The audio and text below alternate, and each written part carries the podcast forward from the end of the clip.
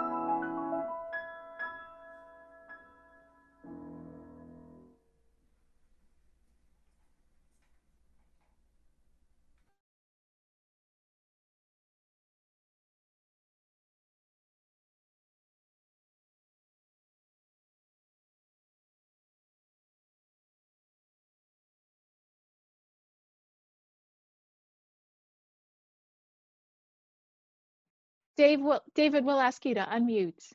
Thank you. Has muted me. Okay, here we go. Uh, good morning. Um, good morning. I'm David Hopkinson, today's worship associate. Um, the, uh, again, welcome. Uh, we're happy that you've joined us uh, via live stream, audio or video or Zoom. Whether you have come here seeking comfort, encouragement, or inspiration, you belong here. You are seen here. And that is even if you're joining us by phone and we cannot see you physically. if you are a visitor, we offer you a special welcome and a warm thank you for joining us online today. Um, now I'm going to invite you to say to join in saying our welcoming words. Um, please, as you say these words, uh, speak them to each other and know that you we are connected across the distance. Uh, the words are pasted in your Zoom chat, so let's say them in unison. Uh, folks on, on Zoom, we will unmute you so that you can hear each other. Come, come, whoever you are, Whoever you are, whomever wherever you love, wh- whatever your image image of of the holy, your presence and your here image. all are worthy, worthy all are worthy. worthy.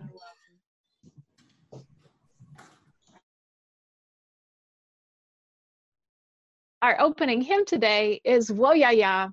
It's a song written by the Ghanaian drummer Sol Amarfio and arranged by Ysaye Maria Barnwell, an African American composer, singer, and song leader who many of you know from her workshops at William and Mary, among many other accomplishments. Woyaya means loosely, we are going. And I'll paste the text in the chat so you can sing along as you're muted.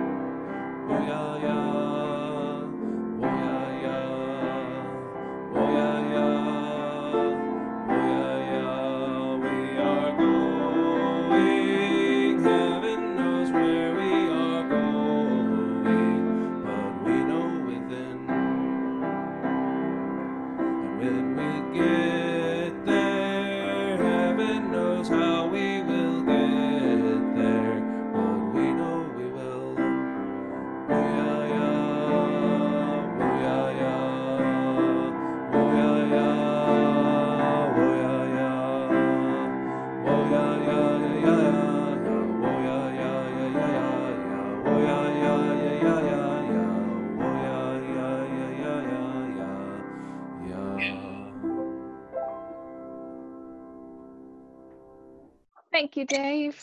Our call to worship today is by the Reverend Theresa I. Soto, a Latinx Unitarian Universalist minister. They offered this at one of the daily morning worship services at General Assembly last week. Allow the beginning of the new day to wake you.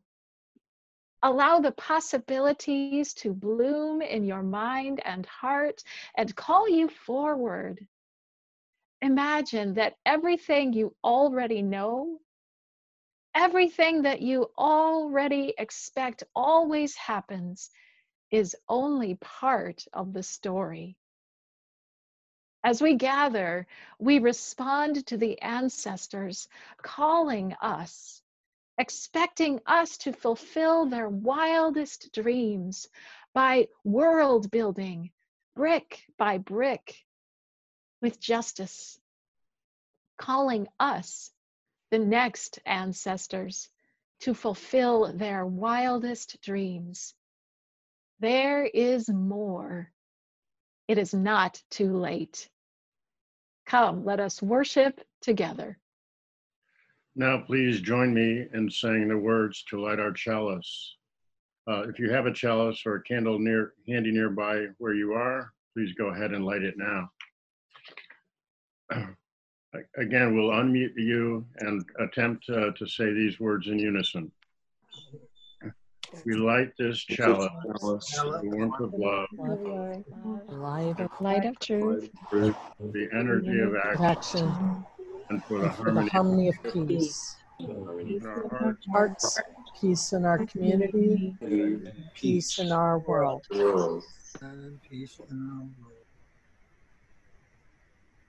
Morning, everybody. It's so nice to see you all. I spent the last week at General Assembly and taking a class at the Starr King School for Ministry. And when I say at, I mean online. Um, and the class was on Unitarian Universalist polity, which maybe sounds a little confusing. I know I had never even heard the word polity until I discovered Unitarian Universalism. So I'm going to ask you this. When you tell people that you are a Unitarian Universalist, I wonder how people respond. Do they often ask, well, what is it that Unitarian Universalists believe? And, you know, sometimes we practice our elevator speech. You know, if you're stuck in an elevator with someone, what would you say? Because you have maybe a minute until they get to their floor.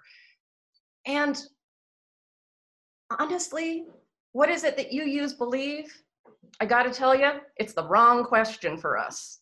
Because it isn't so much what we believe, because we are a non creedal faith. And that means that there is no one creed. There is not a set thing that we repeat and um, everyone must believe, everyone must attest that they believe those things. No, no, that's not how we do. How we do is that we come together with an agreement of how we will treat each other. And that's what our polity is. So, what I learned is this there are three different kinds of polity there's Episcopalian polity, which you might be familiar with.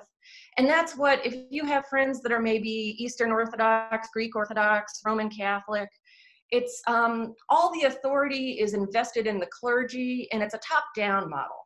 So there's a pope, usually a man. I've heard that with the Roman Catholics, there might have been a Pope Joan, but that's a story for a totally different time. And all the authority is invested in this pope.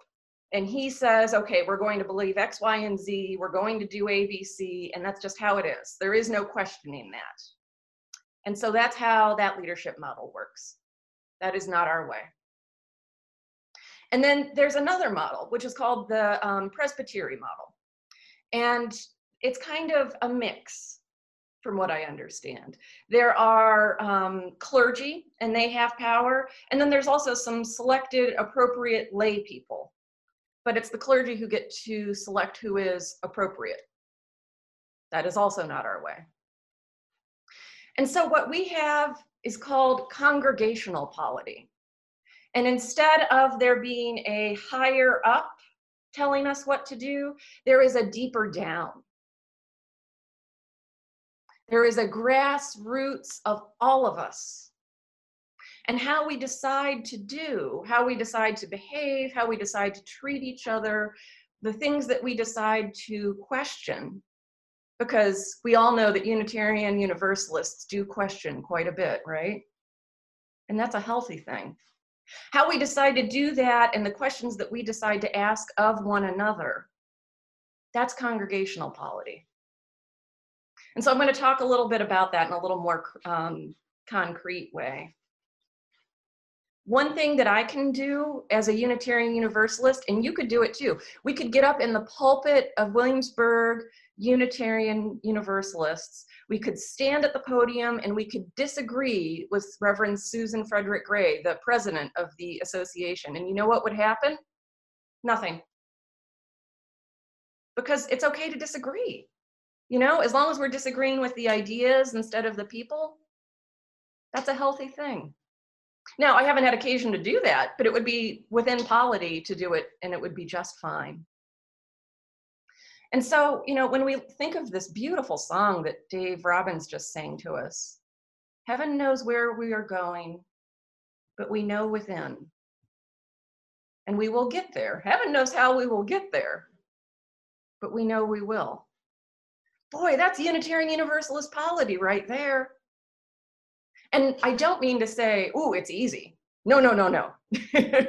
Sometimes it's going to take multiple meetings and really deep listening. And sometimes it's going to be perfectly easy, and often not. Sometimes we have to really listen to each other and understand, oh, you're coming from there because something else. Got it. And you know, there's influence here from um, a whole bunch of theological stuff that we don't have time to get into. But you know, um, there were Puritans that were involved with this. There's a whole bunch of New England involved in this. And so I know when I moved to New England, Vermont to be specific, I, um, excuse me, when I moved to Vermont, one of the first things that we had to do in our college dorm was make a covenant, a dorm covenant. And so we made a list of different things that would need to be done. The trash needed to be taken out, the dishes needed to be done. Hmm. And we made a rotation, you know, five people, and then you, you just rotate. Maybe you've had a living situation like this too. And one of the things that the Dean of Housing said to us is okay, great idea. What are you going to do when it goes wrong? And I remembered thinking, how could you suggest such a thing? We are good people. It will never go wrong. But of course, that's not how life works, right? Someone will forget to do the dishes. Someone will forget to take out the trash. And then there's one other question you have to ask. What are the barriers to taking out the trash? And I can tell you in Vermont, sometimes the barrier is a huge pile of snow. You know, how are you going to shovel through that snow, literal and metaphorical? And so, what congregational polity gifts us is this ability to lovingly question one another and to call each other back in. What are the hidden barriers to washing the dishes? What are the hidden barriers to making sure that we will get there, even though we don't know exactly how it is that we're getting there? So it is a complex entity, and gosh, is it cool! It's like the center of democracy that we would together make an agreement about how we're going to be and how we're going to treat one another. So, something to think about the next time that you're in a meeting. It isn't necessarily, well, what is it you believe as a UU? It's how do you behave as a UU? How do you do together and as a group? And how do you make decisions? I'll leave you with that. How do we make decisions? Thank you so much. Thanks, Austin. And we begin our time of meditation today with these words from the Reverend Viola Abbitt. She's a Black Unitarian Universalist who is also the brand new minister of the Coastal Virginia Unitarian Universalists, our neighbors in Virginia Beach. She invites us.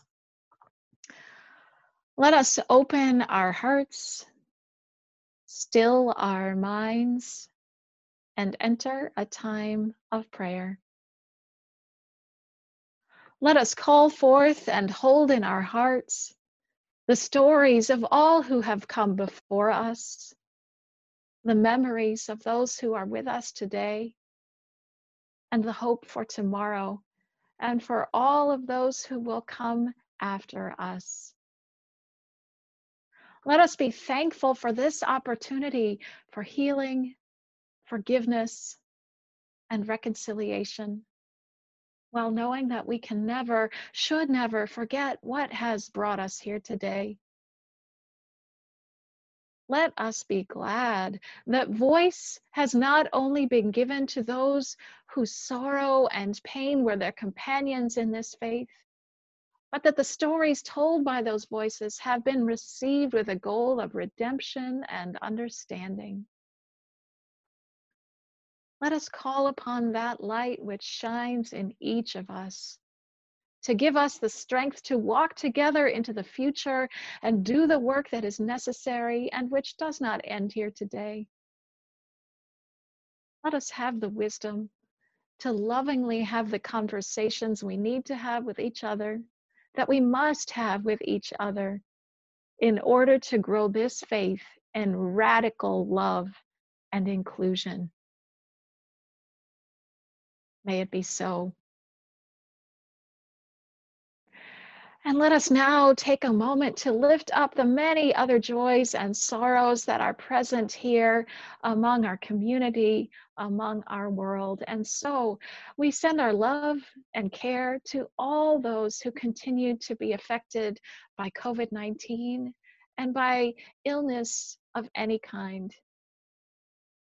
To all who are grieving the loss of loved ones, to all who carry the burden of stress, uncertainty, lack of resources, loneliness, and all the challenges of these times.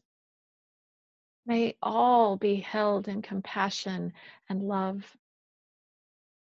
May all be strengthened. May everyone have enough. And today we hold our political leaders and ask that they might make wise decisions. May they lead boldly. And may we all come together in service, humility, and hope. Today, especially, we have a joy to share. We welcome and celebrate the arrival of Mariela, Jorge, and Diana, our guests in Parker House, who arrived on Friday. May they be safe and well and happy. We send our deep thanks to all of you who have made this possible. So now I invite you to consider who is on your heart today. If you're on Zoom, I invite you to, tape the, to type in the chat the names of those who are on your heart. Let us all open our hearts. We hold all these loved ones. We hold all the joys along with all the sorrows that move in our lives and the life of the world. And I invite you to add your own silent prayers and meditations.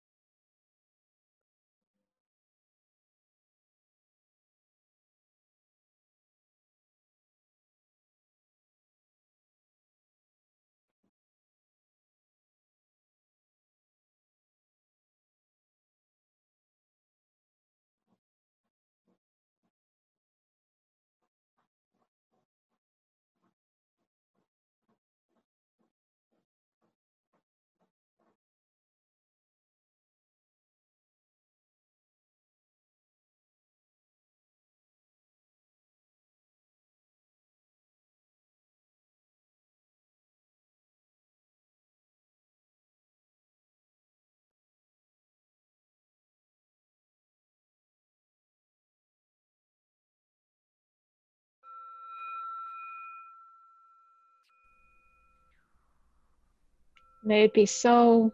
Amen. And blessed be. Let us now sing together. We give thanks.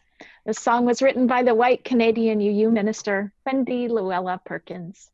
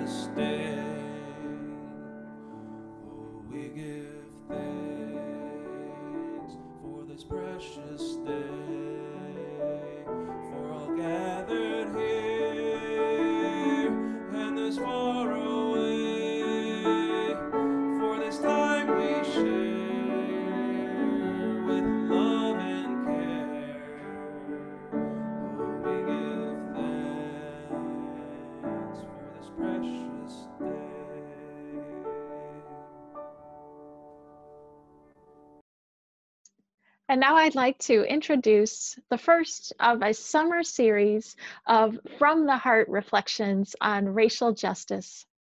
Eileen O'Brien is a longtime WU and a professor whose work focuses on race. Eileen has graciously agreed to kick off the series with her personal reflections. Thank you, Eileen. Good morning, everyone. This is a story of making a rookie mistake over 30 years into doing anti racist work. Not only doing it, but teaching and training others how to do it.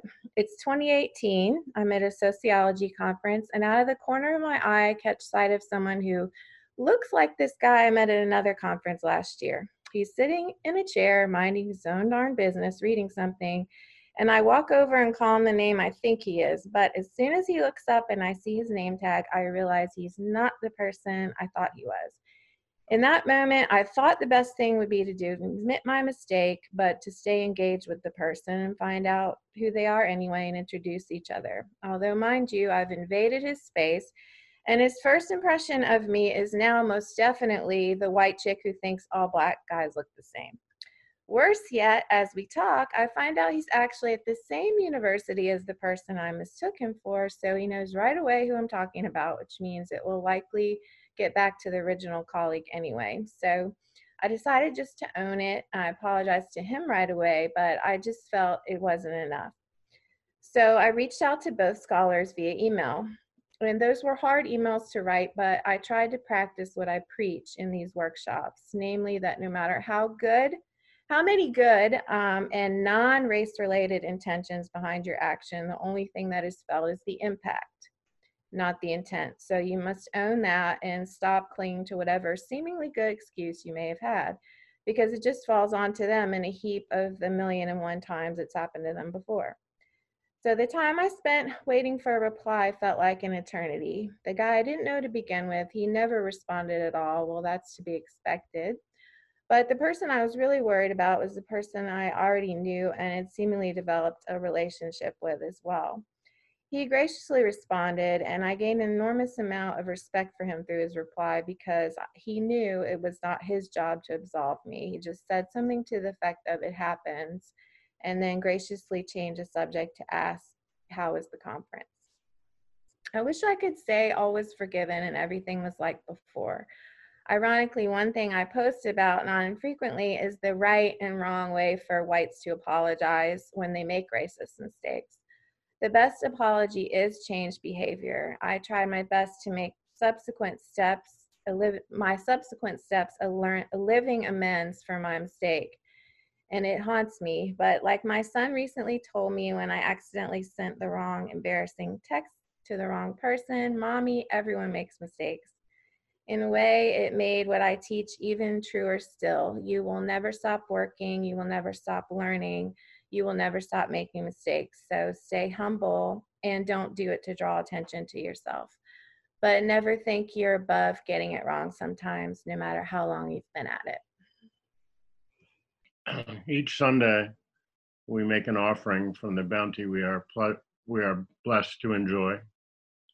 We do so in a spirit of generosity and in recognition of our ongoing commitment to serve our world and to share our values.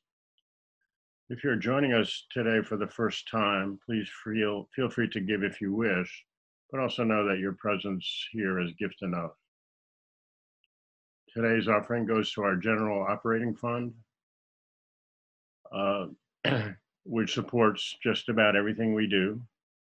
Your support is deeply appreciated. If you'd like to give through our website, please visit wuu.org and click on the quote, give online to WUU, unquote. If you'd like to give by text, please text the dollar amount of your gift to 757 500 0688. That's 757 500 0688. And follow the prompts uh, from there.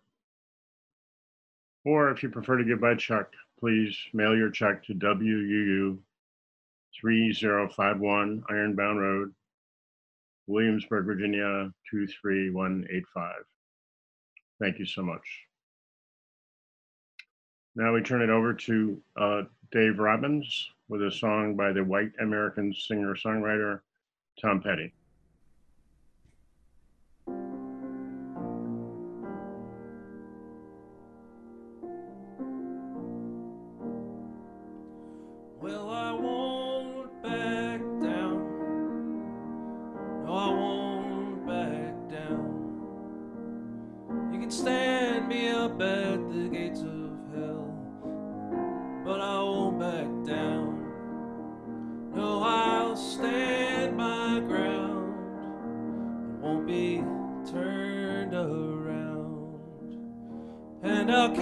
This world from dragging me down gonna stand my ground and I won't back down.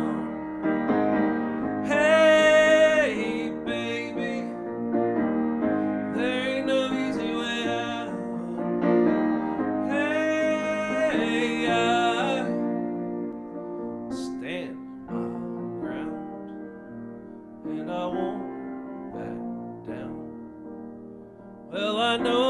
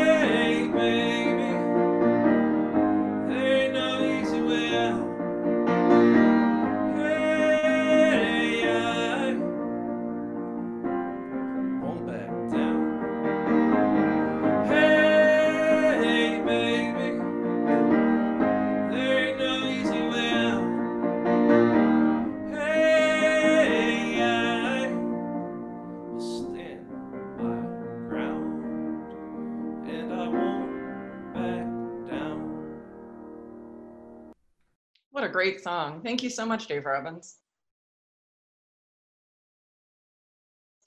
The reading today comes from a sermon that was preached at the 2019 General Assembly by the Reverend Marta Valentin.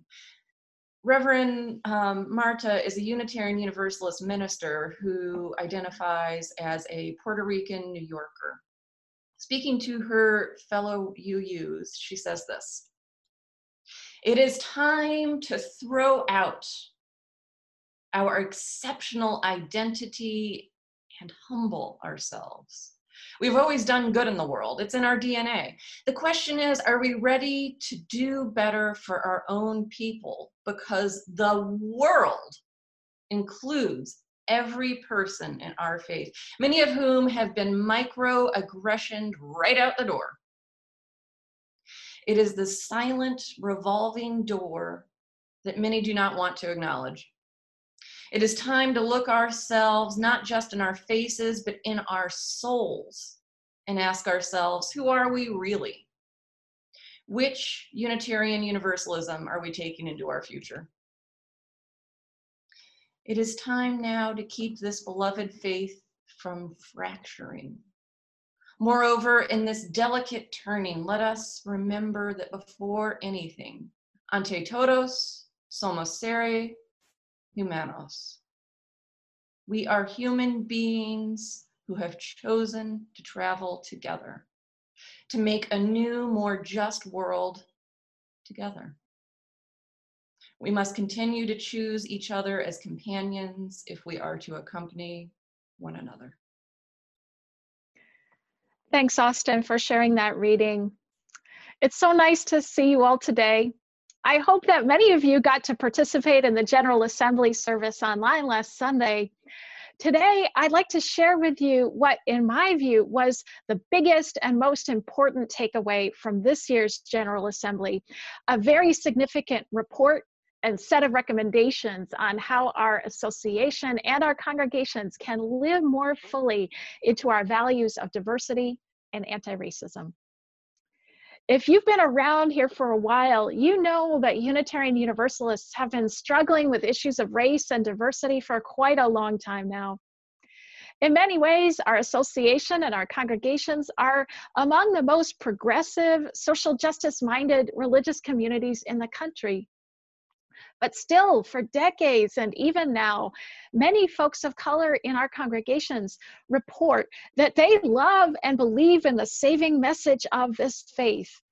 But their actual lived experience in our congregations and in our association is that diversity is not as welcomed in practice as it is in our mission statements, websites, and social media channels. And it's not like our congregations, it's not like our association is lying. We do believe in welcoming, we do believe in diversity and injustice.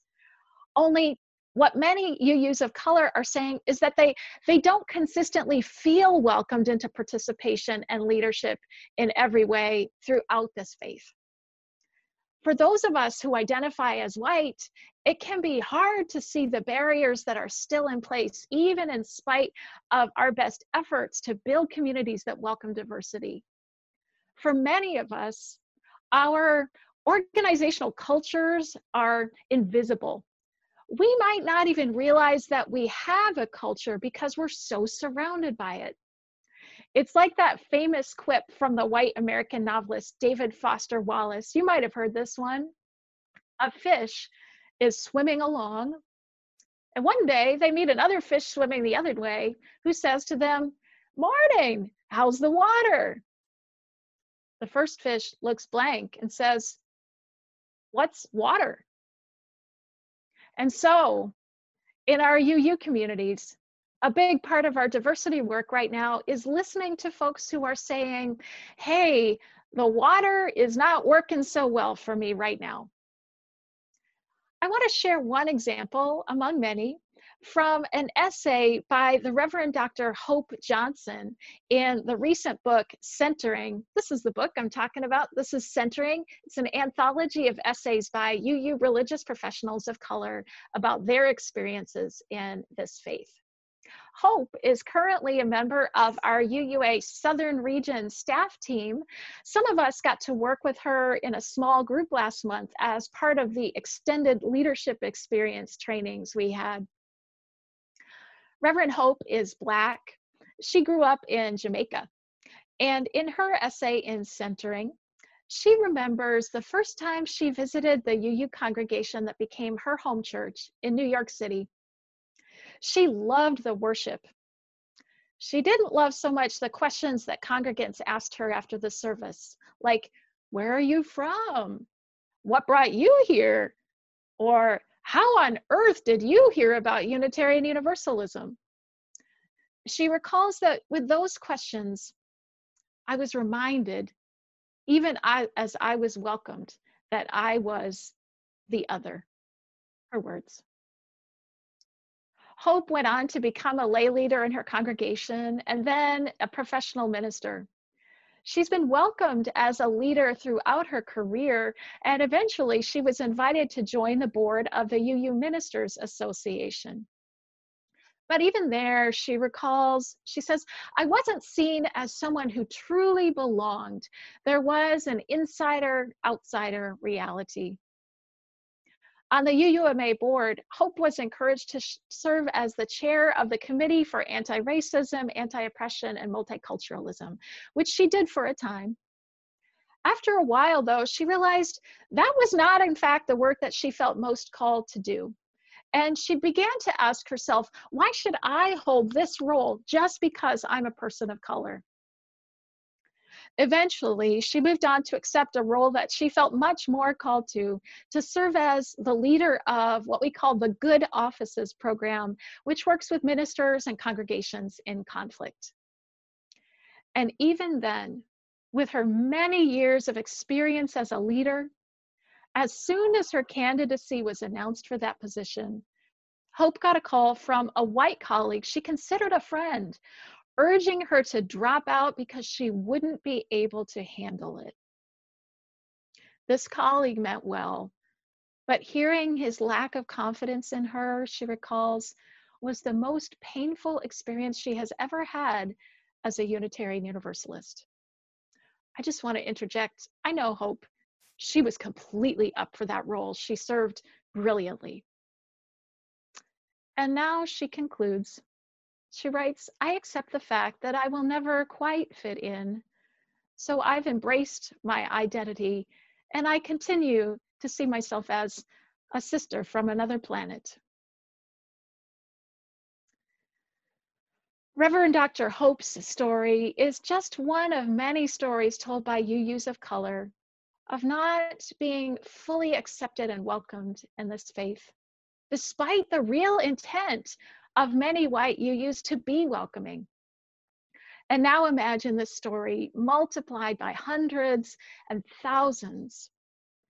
This is the backdrop to the major report that came out at the General Assembly last week. The report is called Widening the Circle of Concern, Widening the Circle of Concern, and it was produced by our Commission on Institutional Change. I'm going to take just a moment to post a link in the Zoom chat so that you can read the report if you would like to. Okay, I'm posting it now. The report is fully downloadable if you'd like to check it out.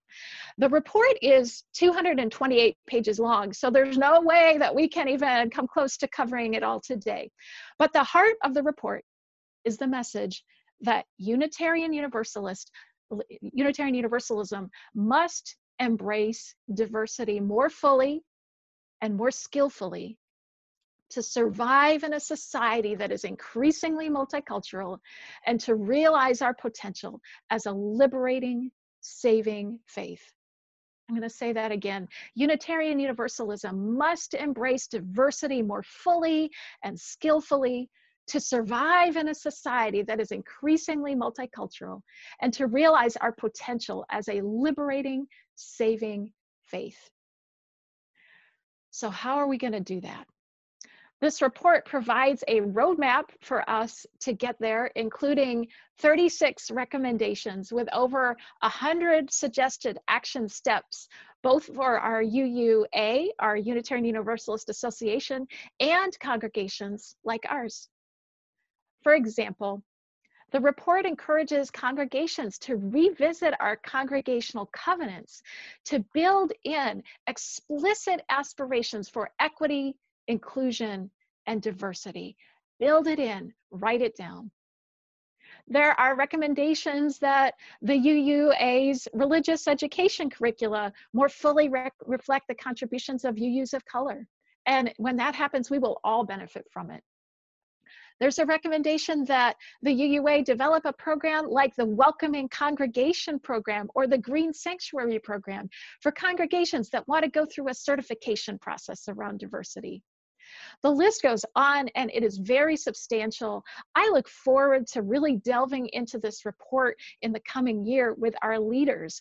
I hope we will talk about it. Let's engage and figure out what our next steps can be going forward.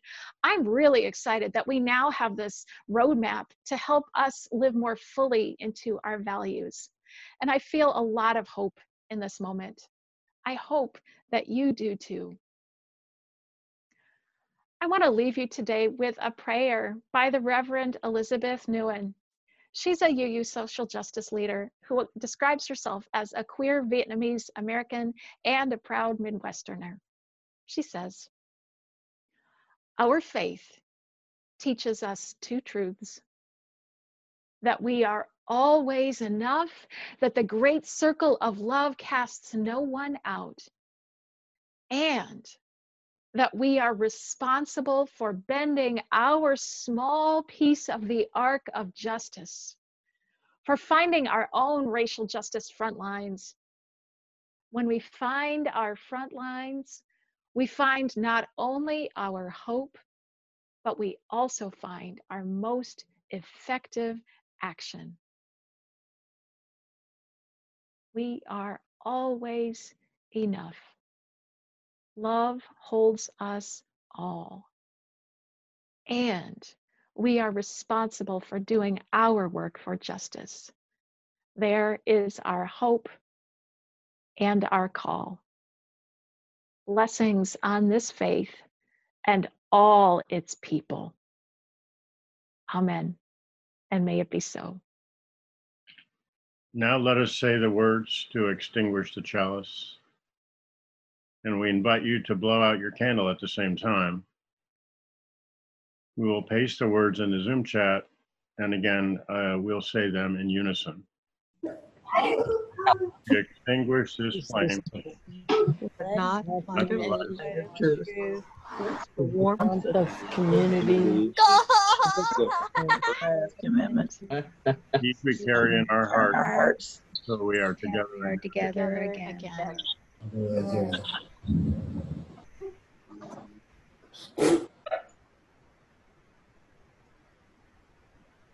As a reminder, our cafe conversation with our board will begin in just a couple of minutes. We hope that you can stay. And now, as we close, I invite you to hold out your hands in witness to all that connects us, as once again we receive the words of Reverend Elizabeth Nguyen. Our faith teaches us two truths that we are always enough that the great circle of love casts no one out, and that we are responsible for bending our small piece of the arc of justice. So may we rest in our belonging and act from the fullness of our being in hope, in courage, and in community. So may it be. Blessed be, and amen.